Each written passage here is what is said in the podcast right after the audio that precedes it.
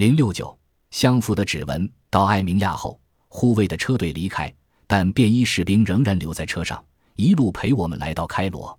中途虽然过了午餐时间，我们仍在一个热闹的村庄停下，吃了一顿阿拉伯式的三明治，才继续往北行进。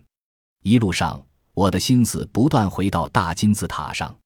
显然，这么显眼的巨型物，不仅建筑在地理学、测地学上均十分重要的位置。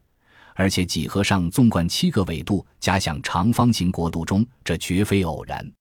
不过，真正让我感兴趣的是，大金字塔在作为北半球的立体投影地图上的功能，与本书第一部中所述利用古代制作地图的高度技术互相辉映。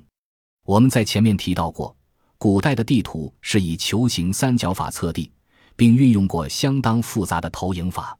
哈普古德教授。便曾提出具体而可信的资料，证明一个拥有有关地球丰富知识的高度文明在冰河期结束前崛起。果然，现在我们发现大金字塔不但为北半球缩影，而且它本身运用过非常高深的投射法。一位专家表示，原本金字塔的设计便是要让每个面代表北半球的十四个曲面，也就是球形十四的九十度。为将球形的十四圆正确投影为三角形十四的圆弧，也就是底座必须和三角形底边的长度完全一样才行，而且两者也必须等高。而要达到这个目的，